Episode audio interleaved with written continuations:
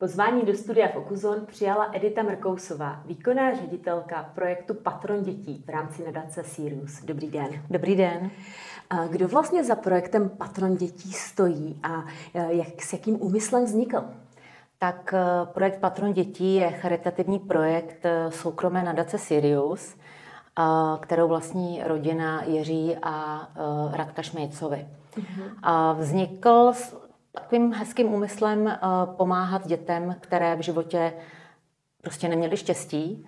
A eh, patron dětí tedy pomáhá sociálně a eh, zdravotně znevýhodněným dětem v celé České republice.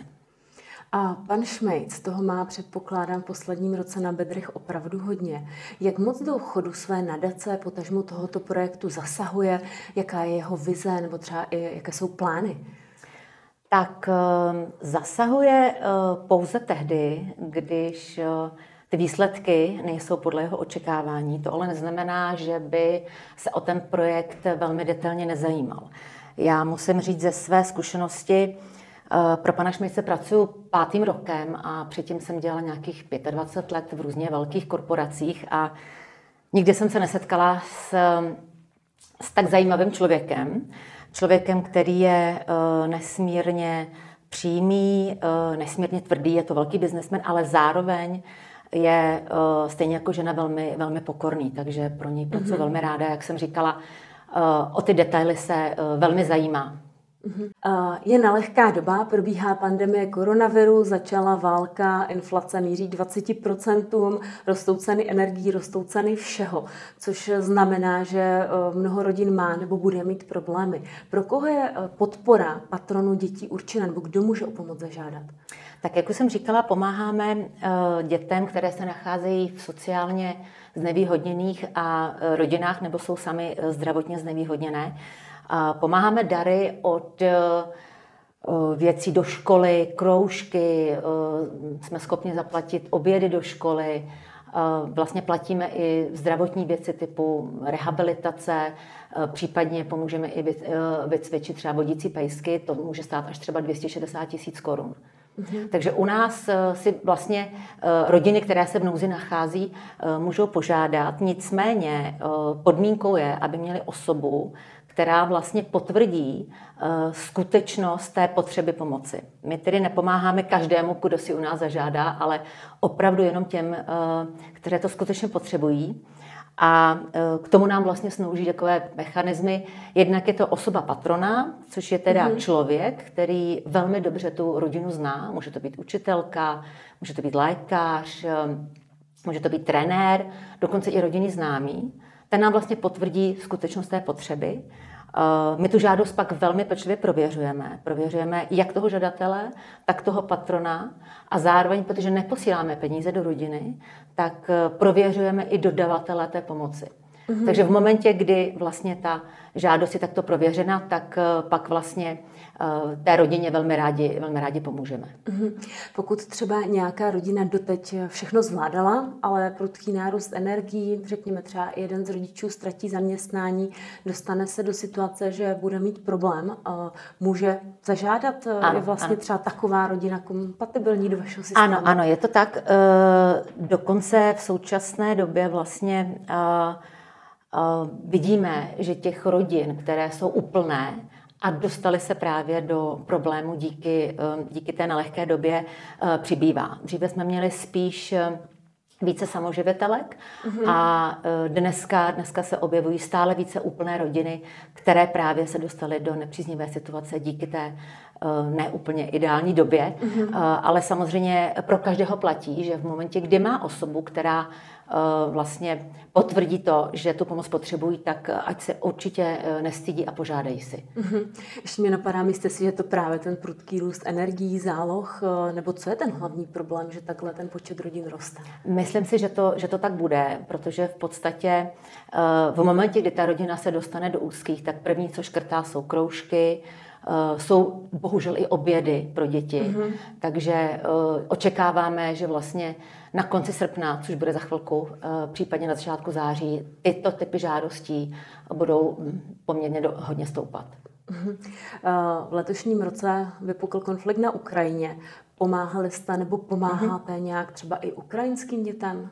Ano, já jsem říkala na začátku, že vlastně pomáháme sociálně a zdravotně znevýhodněným dětem z celé České republiky. Eh, nově teda samozřejmě pomáháme i ukrajinským dětem, které se ale nicméně stále nachází eh, v České republice. Eh, zpočátku jsme pomáhali takovou mimořádnou pomocí, byla to vlastně finanční pomoc, protože my jinak finanční pomoc neposkytujeme, jak už jsem říkala, my vlastně hradíme služby, mm-hmm. případně předměty uh, pro ty konkrétní děti. V tomto případě jsme udělali výjimku a posílali jsme vlastně do těch rodin na základě zase potvrzení od toho patrona, posílali jsme uh, hotovost ve výši 5000 korun.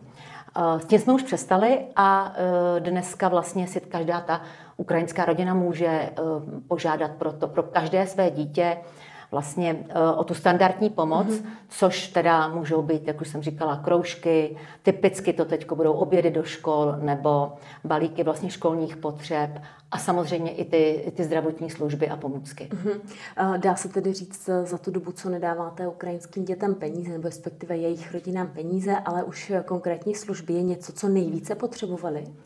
Um, u nás ta pomoc je, jde v takových vlnách. Mm-hmm podstatě, když si představíte rok toho, dejme tomu třeba desetiletého dítěte, eh, který vlastně nastupuje do té školy, takže potřebuje klasicky zaplatit ty obědy, kroužky, eh, potřebují prostě tašku do školy, eh, jsou to prostě věci, školní potřeby a tak dále. Tak tím to vlastně začíná. Pak většinou v lednu, v únoru se na nás lidi obracejí o tu zdravotní pomoc.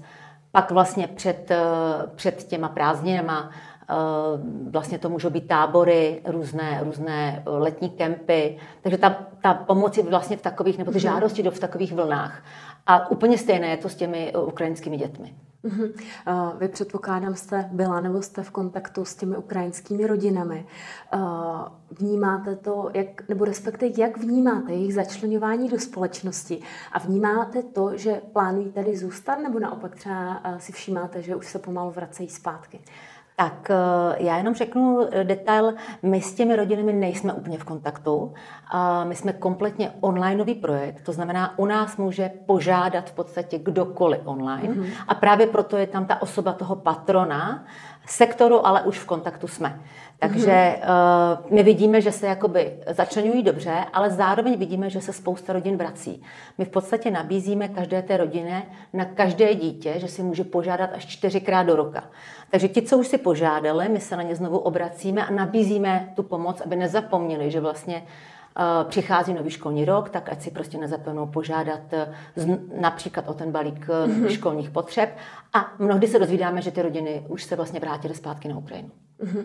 Příběhy jsou často různé, možná až neuvěřitelné. Podělíte se o nějaký příběh třeba z poslední doby? Uh, ty příběhy jsou opravdu, uh, opravdu neuvěřitelné.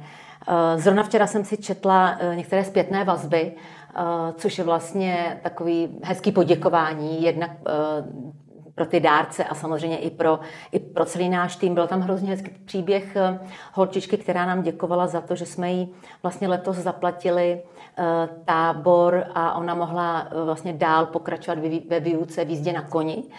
A za to, že jsme jí vlastně mi pomohli, tak eh, ona si nechala ostříhat vlasy a vlastně věnovala svoje vlasy zase jiné, jiné holčičce, která potřebovala ty vlasy na paruku. Tak to myslím si, že je, že je moc hezký příběh. Jinak samozřejmě těch příběhů, co jsme splnili, brzo jich bude už 10 tisíc, mm-hmm. tak těžko bych tady vypíchla jeden, který je zrovna takový jako eh, nejvíc unikátní, ale ten to mě třeba velmi, velmi potěšil. Opravdu dojemný. Já si myslím, že možná, když to občas čtete, tak eh, to může vyhnat i slzy do očí. Že? Je to tak, ta práce je nesmírně, nesmírně psychicky náročná, protože samozřejmě nepracujete v cukrárně, kde se na vás smějou dorty a mm-hmm. Jehody se šlehačkou, ale ty příběhy právě proto jim pomáháte těm rodinám, protože ty příběhy nejsou, nejsou moc veselé.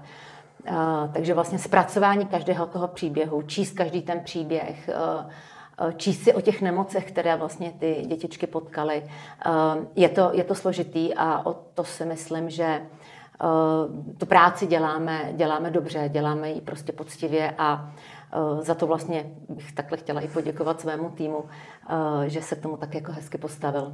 Vy jste mě trošku předběhla, já jsem se právě chtěla zeptat, co je na té práci to nejtěžší, jestli je to to zhánění peněz, nebo je to vlastně přijetí těch těžkých osudů.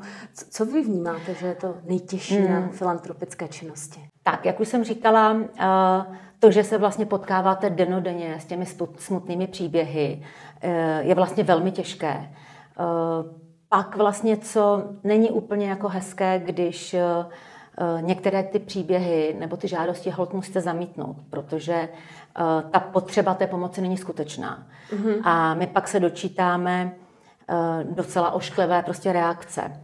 A případně se vám stane Eh, nazvala bych to pro dobrotu na žebrotu, že vlastně doručíte do rodiny balík s jídlem a dostanete zpátky místo poděkování eh, v podstatě nehezký e-mail, že v tom balíku třeba byla rozsypaná mouka. Jo, takže vlastně v tu chvíli eh, no, musíte vydechnout, nadechnout se zhluboka, ale jdete dál, protože víte, že prostě venku je strašná spousta dětí, kteří potřebují pomoc. Takže tohle prostě musíte přejít a musíte se v podstatě každý den tak jakoby sebe motivovat, abyste, mm-hmm. abyste prostě pokračovala dál a za to si mu týmu vlastně velmi děkuju. Mm-hmm. Ona ta vděčnost taky není samozřejmostí a předpokládám, že těch lidí, co vám vděční jsou, je určitě hodně. Přeji, aby jich bylo čím dál víc, abyste mohli pomáhat opravdu těm, kdo to potřebují. A držím vám ve vaší činnosti palce. Děkujeme, že jste přijala pozvání. Děkuji moc. To byla Edita Mikousová, výkonná ředitelka projektu Patron dětí.